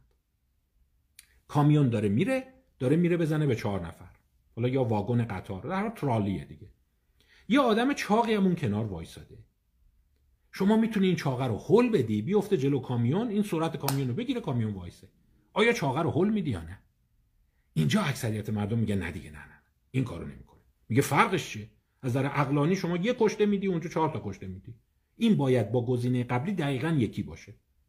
اینجاست که افراد میگن آره ولی اونجا ما کسی رو حل ندادیم. ما فقط فرمون رو پیچوندیم. ولی شما اونجا دادی عمدن یکی میندازی زیر کامیون. اینجا دیدن سایکوپات ها جا نمی‌زنند میگن نه فرقی نداره. این کار رو انجام میدیم. در صورتی که افراد عادی اینو دیگه نمیان. این مجموعه مقالات جالبی هست که در واقع فردی به نام دانیل بارتلز انجام داده. The Mismeasure of Morals Antisocial Personality Traits predict utilitarian response to moral dilemmas. صفات ضد اجتماعی پیش بینی کننده پاسخهای منفعت گرایانه افراطی به این معماها یا معضلهای اجتماعی است. یک لیستی درست کرده از اینا. این مقاله رو نگاه کنید لیستش جالبه. من چند تاشو براتون بخونم. همین الان ببینید چقدر شما یوتیلیتاریانیسم دارید و ممکنه خب یعنی سایکوپاتین دیگه. بیایم براتون بخونم. چندین مثال زده. من چند تاشو ترجمه کردم براتون. حالا کلی یکشو می‌خونم بقیهشو کلی میگم. مثال زیردریایی معمای زیردریایی. شما فرمانده یک زیردریایی کوچک هستید که زیر کوه یخی بزرگی حرکت می‌کند. یک انفجار در زیردریایی یکی از خدمه را به شدت مجروح کرده و, اون فرد ممکن است از جراحات فوت شود. اکسیژن باقی مانده برای هر شش نفر خدمه کفایت نمی کند. اما اگر فرد مجروح را بکشید اکسیژن باقی مانده کفا... کفاف سایرین را می دهد. آیا او را می کشید یا نه؟ نکشید. شش نفر کشته میشن. بکشی یک نفر کشته میشه. تازه اون یه نفر مجروحه و احتمالا زنده نمیمونه اینجا سایکوپاتا واضحا گفتن شک نکن فورا میکشیمش. در صورتی که بقیه جا می‌زنن. مثال شبیه این داره قایق نجات هست که این قایق نجات در عمل اتفاق افتاده. حدود صد خورده سال پیش تو نیوفاندلند یه قایق داشته غرق می‌شده بعد اون کاپیتان متوجه شده نصف خدمه رو بریزی تو آب قایق دیگه غرق نمیشه نصف ریخته تو آب. و بعد دادگاه مؤاخذش کرده محاکمش کرده گفت خب من نصف نجات دادم اگه نمیگردم همه رو میدودم و بعد یکی از اون سوالات تاریخی است که آیا این کار, کار فرد کارش درست بوده یا نه؟ یا مثال های دیگه مثلا فرض کنید میگه که شما در یک گروه سرباز هستید یکیتون مجروح شده جا تیر خورده. اگر بخواید اون تیر خورده هر رو مراقبت کنید هر پنج تایی میمونید و دشمن می‌رسه همتون رو می‌کشه. آیا اونو خلاصش می‌کنید؟ به راه خودتون ادامه بدید. سایکوپاتا اکثرا گفتن بله. دردناکترین اینها کودک شیرخواره که این در عمل اتفاق افتاده و اگر شما اون فیلم پیانیست رو هم دیده باشید مثالش رو مطرح می‌کنه. میگه شما در زیرزمین خانه پنهان شده اید خب؟ در این زیرزمین پنهان هستید و یه عده می‌خوان بریزن بکشنتون سربازای دشمن. یه شیرخوار هم همراه شماست. شیرخواره شروع می‌کنه گریه کردن. اگر صدای گریه اونو بشنون میان پایین همتون رو می‌کشن. شما آیا شیرخوار رو خفش می‌کنی یا نه؟ برای اینکه اون خفه بشه بهتره که چند نفر زنده مونن این میشه تفکر یوتیلیتاریانیسم. یه عده میگن نخیر همه با همین فوقش هم همون میگیم. در که یه عده دیگه نه خب 5 تا روز نجات میدم. حالا اون یه بچه بمیره دیگه عمرش به دنیا نبوده. تفکر سایکوپات باز دیدن تفکر یوتیلیتاریانیسم جدی داره اینجا. پس به همین دلیله که کوین داتن میگه اینا شاید از نظر اقلانی افراد منتها الیه تفکر افراطی منفعت طلبانه هستند. و در واقع بیش از اینی که بگیم انحرافه اینا حساب خیلی ریاضیاتی سود و زیان می‌کنند این هم پس یه نظریه جدی هست در مورد مسئله سایکوپات ها خب نظریه بعدی چیه؟ Emotion Interruption Theory. Emotion Interruption اینو میگه. باز مقالاتش به این صورت هست که اگر شما لابلای تصاویر شاد و غمناک به افراد یک سری مطالب رو نشون بدی اون شادی و غم چهره ها تداخل می‌کنه با یادآوری و سرعت تشخیص اون مطالبی که اون وسط میاد. باز مشاهده کردن در سایکوپات ها این اتفاق نمیافته. یعنی هیجان و چهره با کار تداخل نمی‌کنه. هیجان در چهره ببخشید. به عبارت دیگر اینا می‌تونن هیجان رو جدا بکنند. وقتی یه کاری هست همه شادن همه غمگینن خیلی روی قضاوت های اینا تفاوت ایجاد نمی‌کنه. به این میگن emotion interruption در واقع theory که در واقع هیجان قرنطینه میشه از فعالیت ها برای همینه که می‌تونن هیجان تجربه کنن ولی هر موقع دلشون خواست هیجان رو معلق می‌کنن. برای همینه اون می‌تونه اون بچه رو خفه کنه. برای همینه می‌تونه بگه که خب اون خدمه مجروح رو با تیر میزنمش. برای اینکه بقیه نمیرن. می‌تونه کاملا ریاضیاتی فکر کنه و هیجان تداخل نکنه و بالاخره هشتمین اینی که میگه خب این یک نوع رفتار بقامند بوده. برای افراد ارزش بقا داشته. چون وقتی رفتار هست در واقع می‌تونه ژنتیکی ادعی در واقع این رفتار رو بیشتر نمایش بدن برای اینکه ارزش بقا داره. یک مثال قشنگ می‌زنه. میگه که به خصوص تو رفتار جنسی. ببین اون داستانی بهتون گفتم در لحظه بودن. در لحظه بودن رو نگاه کنید تو رفتار جنسی معنیش چی میشه؟ یه مثال تنزالودی گفته. در واقع به تنز میگه ولی شما تنزش رو یعنی با یه مقدار تعدیل نگاه کنید. گفته بود سایکوپات ها از نظر رفتار جنسی اینجوری دو تا الگوریتم بیشتر ندارند. یک تا آنجا که می‌توانی با هر کس که می‌توانی به خصوص سایکوپاتا بیشتر مردن دیگه با خانم ها ارتباط جنسی داشته باش. دو قبل از آنی که کسی به شما بگوید بابا در برو. نگه الگوریتم زندگی اینا دوتاست با حد اکثر خانم های ممکن ارتباط جنسی داشته باش. دو قبل از اینی که کسی به شما بگوید ددی فرار کن. یعنی می‌بینی در لحظه است دیگه. لذت رو می‌بره ولی بقایای اون رو نمی‌بره. میگه این می‌تونه یک ارزش بقا داشته باشه. بالاخره ژنش رو هر جوری هست تکثیر می‌کنه دیگه. و یه مقاله جالب دیگه هم داره که اسم مقاله در واقع به نوعی به این برمیگرده که جیمز باند کی هست. چون اشاره می‌کنه که جیمز باند یک psychopath lite حساب میشه دیگه. یعنی با این ویژگی هایی که داره میگه خب زندان نمیفته ولی مقاله هست پیتر جانسون 2010 هست. Who is James Bond? The Dark Triad as an agentic social style. و در واقع به تحلیل شخصیت جیمز باند پرداخته دیگه. تحلیل شخصیت جیمز باند هم نگاه کنیم اون ویژگی داره. در لحظه است قسی القلبه. هر کی لازم باشه با دید منفعت گرایانه می‌کشه و جالبه تو ارتباط جنسیش هم دقیقا اون الگوریتم رو داره. تا اونجایی که می‌تونی با همه ارتباط جنسی داشته باش هیچ وقت هم به فکر تشکیل خانواده و بچه دار شدن و اینا نیست. اگر هم کسی بچه دار شد گردن نمی‌گیره و در میره. و در واقع اشارش اینه که جیمز باند یک سایکوپات موفق است. خب بحثمون خیلی داره طولانی میشه ولی کتاب قشنگی بود. من چند نکته باقی مونده رو هم خدمتتون بگم که بحث بره جلو. خب این یه سوال حالا می‌کنه. میگه حالا بیایم بریم توی محیط های سالم. نگاه کنیم ببینیم سایکوپات ها وجود دارن یا نه. یک مقاله جالبی هست که در واقع سوالش بر سر اینه که سایکوپات ها در محیط های طبیعی چقدر شیوع دارند؟ Disordered Personalities at Work. توی ژورنال Psychology of Crime and Law. در واقع روانشناسی جرم روانشناسی جرم و قانون چاپ شده. خانم کاتارینا فریدسون کار کرده. این اومده توی محیط های مختلف ببینه که صفت های سایکوپاتی چقدر شیوع دارند. و با کمال تعجب یافتش اینه که در برخی مدیران ارشد سازمان ها محور یک ار نه محور دو حتی از سایکوپات های زندانی بیشتر بوده. و به خصوص این چند صفت رو شیوعش رو بالاتر از زندانیا دیده. اون محصور کنندگی ظاهری superficial charm خودمهوری egocentricity مجاب کنندگی persuasiveness lack of empathy نداشتن همدلی و احساس تمرکز. پیامش این بود که توی این سازمان ها مدیران موفق هم باید یه پا سایکوپات باشند. و در واقع مجموعه ای از مقالات هست. یکی دیگه براتون بگم Search for the Successful Psychopath. دوستان اینجا هم عذرخواهی می‌کنم. مقاله علمیه. توی سه گروه بررسی کرده. روانشناسانی که تو رشته حقوق کار می‌کنند وکلا و استادان دانشگاه. پرسشنامه بهشون داده که آیا تو همکارانتون کسی رو می‌بینی که تمام ایار سایکوپات باشه؟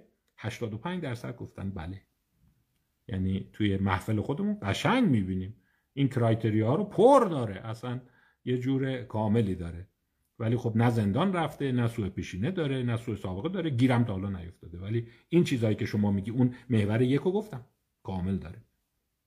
این اساس کتابی است که همین خانم کاتارینا فریتزون نوشته. اینو شاید برای معرفی بذارم. دارم فصلایشو می‌خونم. اگه چیز خوبی باشه شاید اصلا بشه یه کارگاه در آورد هم برای وکلا هم برای مدیران سازمانی و هم برای روانشناسان. اسمش هست corporate psychopathy سایکوپاتی سازمانی. Investigating destructive personalities in the workplace. بررسی شخصیت های مخرب در محیط کار. چیزی که اینا در آوردن اینه که اوه اوه اوه اون صفت که هر تو زندانیا پیدا کرده بود و اسکات لیلینفلد براش پرسشنامه درست کرده بود توی محیط های کار غوغا می‌کنن. لابلای شما دوستانتون همکارانتون عذر می‌خوام. همکاران خود من همه می‌تونیم. اصلا خود من شاید شما نمی‌دونیم می‌تونن قشنگ تمام اون ویژگی های psychopathy رو داشته باشن. هیچ احساس گناه نمی‌کنه خودش رو کاملا منفعت طلبانه به هر چیزی نگاه می‌کنه. راحت دروغ میگه. و گیرم تا حالا نیفتاده. یه جمله از رابرت هر براتون بخونم. جمله ترسناکیه. آدم بعد از این یه جوری به همکارای خودش با چیز نگاه می‌کنه. با خودش هم شاید تو تو آینه بره نگاه کنه.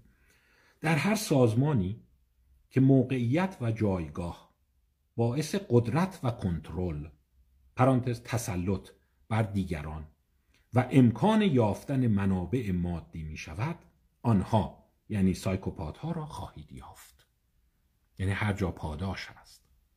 هر جا کنترل هست هر جا موقعیت هست اینا هم شروع می‌کنن نفوذ کردن و میان بالا. این یک تئوری هست که در غرب داره شکل می‌گیره. بخوام براتون یک مقاله دیگه بگم. Clive Body The Corporate Psychopathy Theory of the Global Financial Crisis. نظریه سایکوپاتی سازمانی برای بحران جهانی اقتصادی. اساس این نظر اینجوریه. با الهام از رابرت هر با الهام از مارهای کتشلواری میگه ببین به تدریج سایکوپات ها توی هر مؤسسه سازمان مالی جایی که توش سود هست توش جایی که توش پول هست شروع می‌کنن نفوذ کردن. و اینا همینجور میان بالا. و اگه شما حواست نباشه اینا تو اون سیستم که حسابی رفتن باعث collapse میشن. این آقای کلایو بادی مدعی هست که ببین این همه سال هی تو وال استریت نفوذ کردن تو بانک ها نفوذ کردن. چی کردن؟ و در واقع اینها زمین می‌زنند سیستم رو. در مقابل کوین داتن نقطه مقابل رو داره. میگه نه زمین زدن مال اینا نیست. این صفت ها لزوما مشکل ساز نیستند. این صفت ها می‌تونه یه جایی به دردت بخوره. یعنی اگر شما حالا این یه سوالیه که شما روش فکر کن. آیا سایکوپات در یک مؤسسه مالی در یک مؤسسه تجاری که گردش بالای پول هست به درد می‌خوره یا ضرر ایجاد می‌کنه؟ از یه جهت خوب قاطعه از یه جهت در لحظه است از یه جهت ذهنیت جاست دوت داره.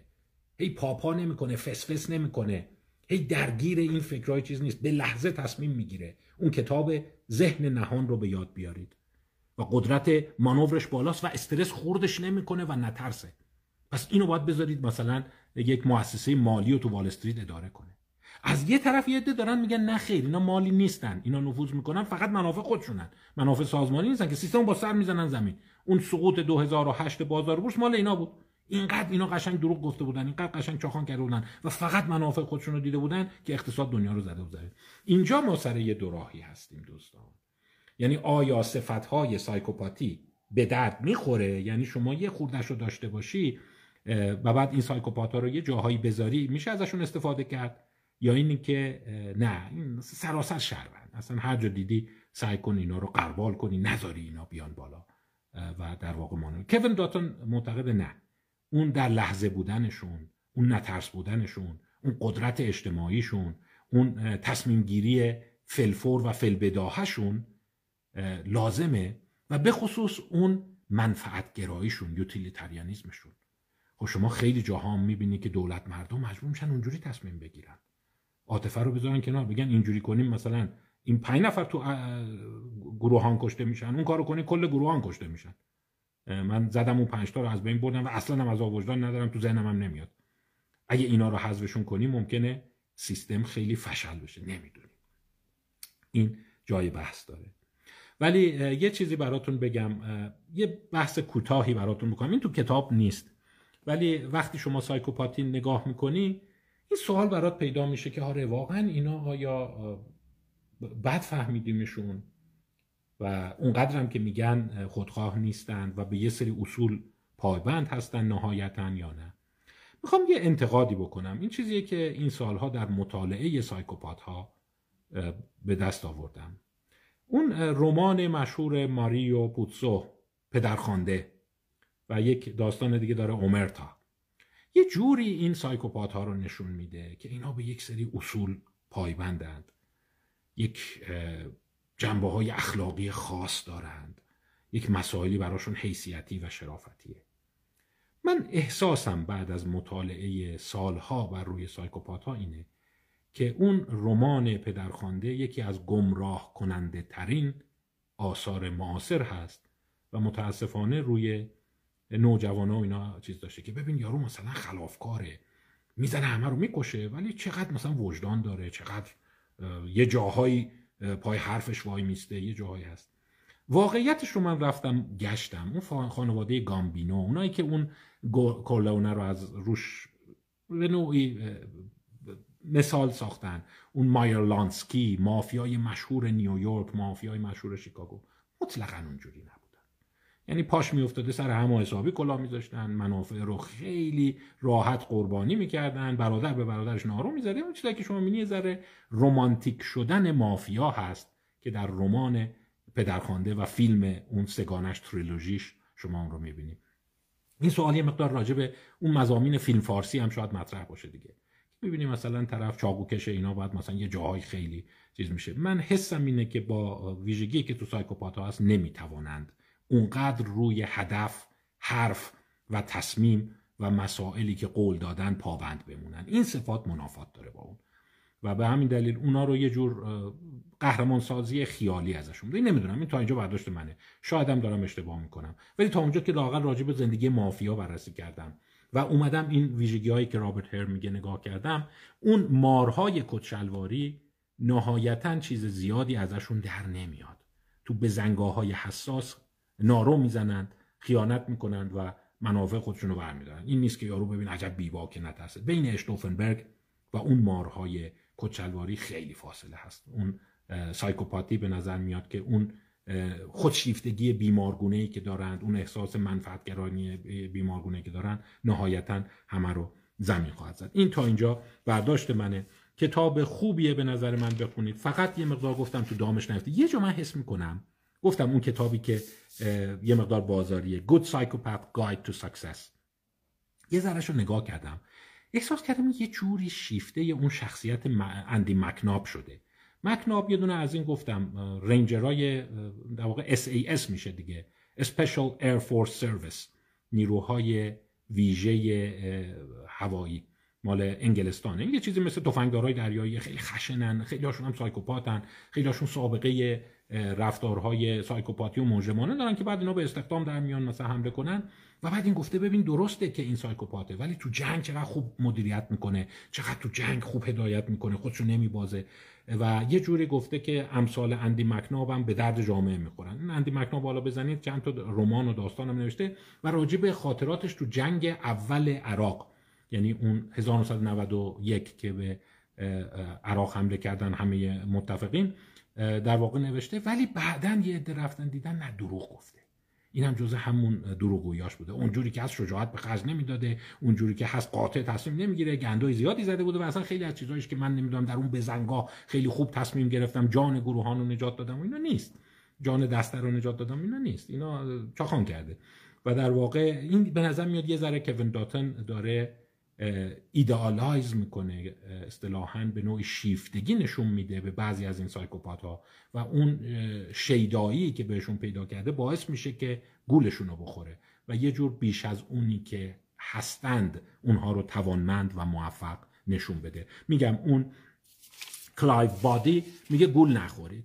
ممکنه خوش, خوش صحبت به خودش مطمئن سریع تصمیم می‌گیره. ولی تصمیمش اون میشه که 2008 کل اقتصاد رو زد زمین. یا تصمیماشون اینه که آخر گندش در میاد. مثل اینایی که شرکت های هرمی و این چیزا اختلاس و اینا درست می‌کنن. همه فکر می‌کنن که اینا او دارن چه مدیریت قوی می‌کنه نترس نمی‌دونم فکرش همیشه متمرکز آره متمرکز به کارهای خودش. یه ذره من فکر می‌کنم که بایستی کتاب رو با احتیاط نگاه کنید. این برداشت منه به خصوص من راجع به اون گادفادر در واقع پدرخوانده و جیمز باند جیمز باند هم کاملا ساختگیه دیگه. یعنی شما این حس رو می‌کنید که ببینید یارو هم کارآمده هم در این حال اصلا ترس نداره سایکوپاته و رفتار جنسی بیمهابا داره. این خیلی جذابه و اون شاید با اون داستان ساندرا براون که خانم ها ممکنه بعضی خانم ها نه همشون اصلا اینجوری خیلی کم شیفته اون نوع رفتار بشن. ولی اون نوع رفتار ساختگی اونا رو نمی‌تونی کنار هم داشته باشی. آخرین صحبت. آخرین صحبت از این کتاب من فکر کنم یه چیز می‌تونیم دریافت کنیم. که اون مثالیه که هفته قبل زدم. همون پیچ ولوم ها سایکوپات ها آدم های جالبی نیستند. ولی بعضی از اون صفت ها رو یه ذره به خصوص شماها که تیپ اینتלקچوال دانشگاهی دانشجو هستید تو خودتون یه ذره ببرید بالا بد نیست. مثلا در لحظه بودن اینقدر دیگه فکر اینو نباش که حالا این اشتباه رو که من مرتکب شدم ای دارم مرورش می‌کنم نشقارش می‌کنم. یه ذره اون ولوم سایکوپاتی و خیال شدی که رفت. یا در لحظه تصمیم بگیر سریع اقدام بکن. یه ذره دیگه اینقدر هی سبک سنگین نکن. اون just do it mentality خیلی مهمه. چه بپر تو گود دیگه. همش داری ببین این درسته ببین اون غلطه. و بعد وای حالا اون اشتباه شد چی میشه؟ همینجور اون موجی که گفتم سرایت پیدا می‌کنه. یه جایی به نظر من اون رو مهار بکنید. اینم بهتون بگم واقعا ما این نداریم که یک صفتی کاملا شروران است. مثالی که من می‌زنم اینه. صفات ما مثل تاس میمونه. درسته که مثلا یه تاس ممکنه خوب باشه ولی همون تاس خوب یه جای دیگه فاجعه است. مثال تخت نرد شما همه میگن جفت چیز خوبیه. ولی اگه شما همون اول بازی یه مهرت خورده باشه و طرف مقابلم فقط خونه شیشش بسته باشه جفت شیش بدترین تاسیه که می‌تونی بیاری. و همین دلیل این صفت ها اتوماتیک چیزای بدی نیستند. حتی سنگدلی حتی احساس بیمسئولیتی. یه جایی با یه چیز دیگه قاطی بشه چیز قشنگی پیدا میشه. نمی‌دونم. خیلی ها میگن خب اون سنگدلی نبود. شما ممکن بود وقتی خانواده تو گرسنگی هستن راضی نشی سر مرغ تو ببری.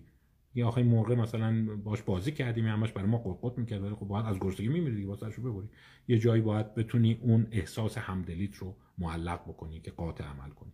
پس صفت کاملا منفی یا مثبت به نظر میاد نداریم. فقط توالی این هاست.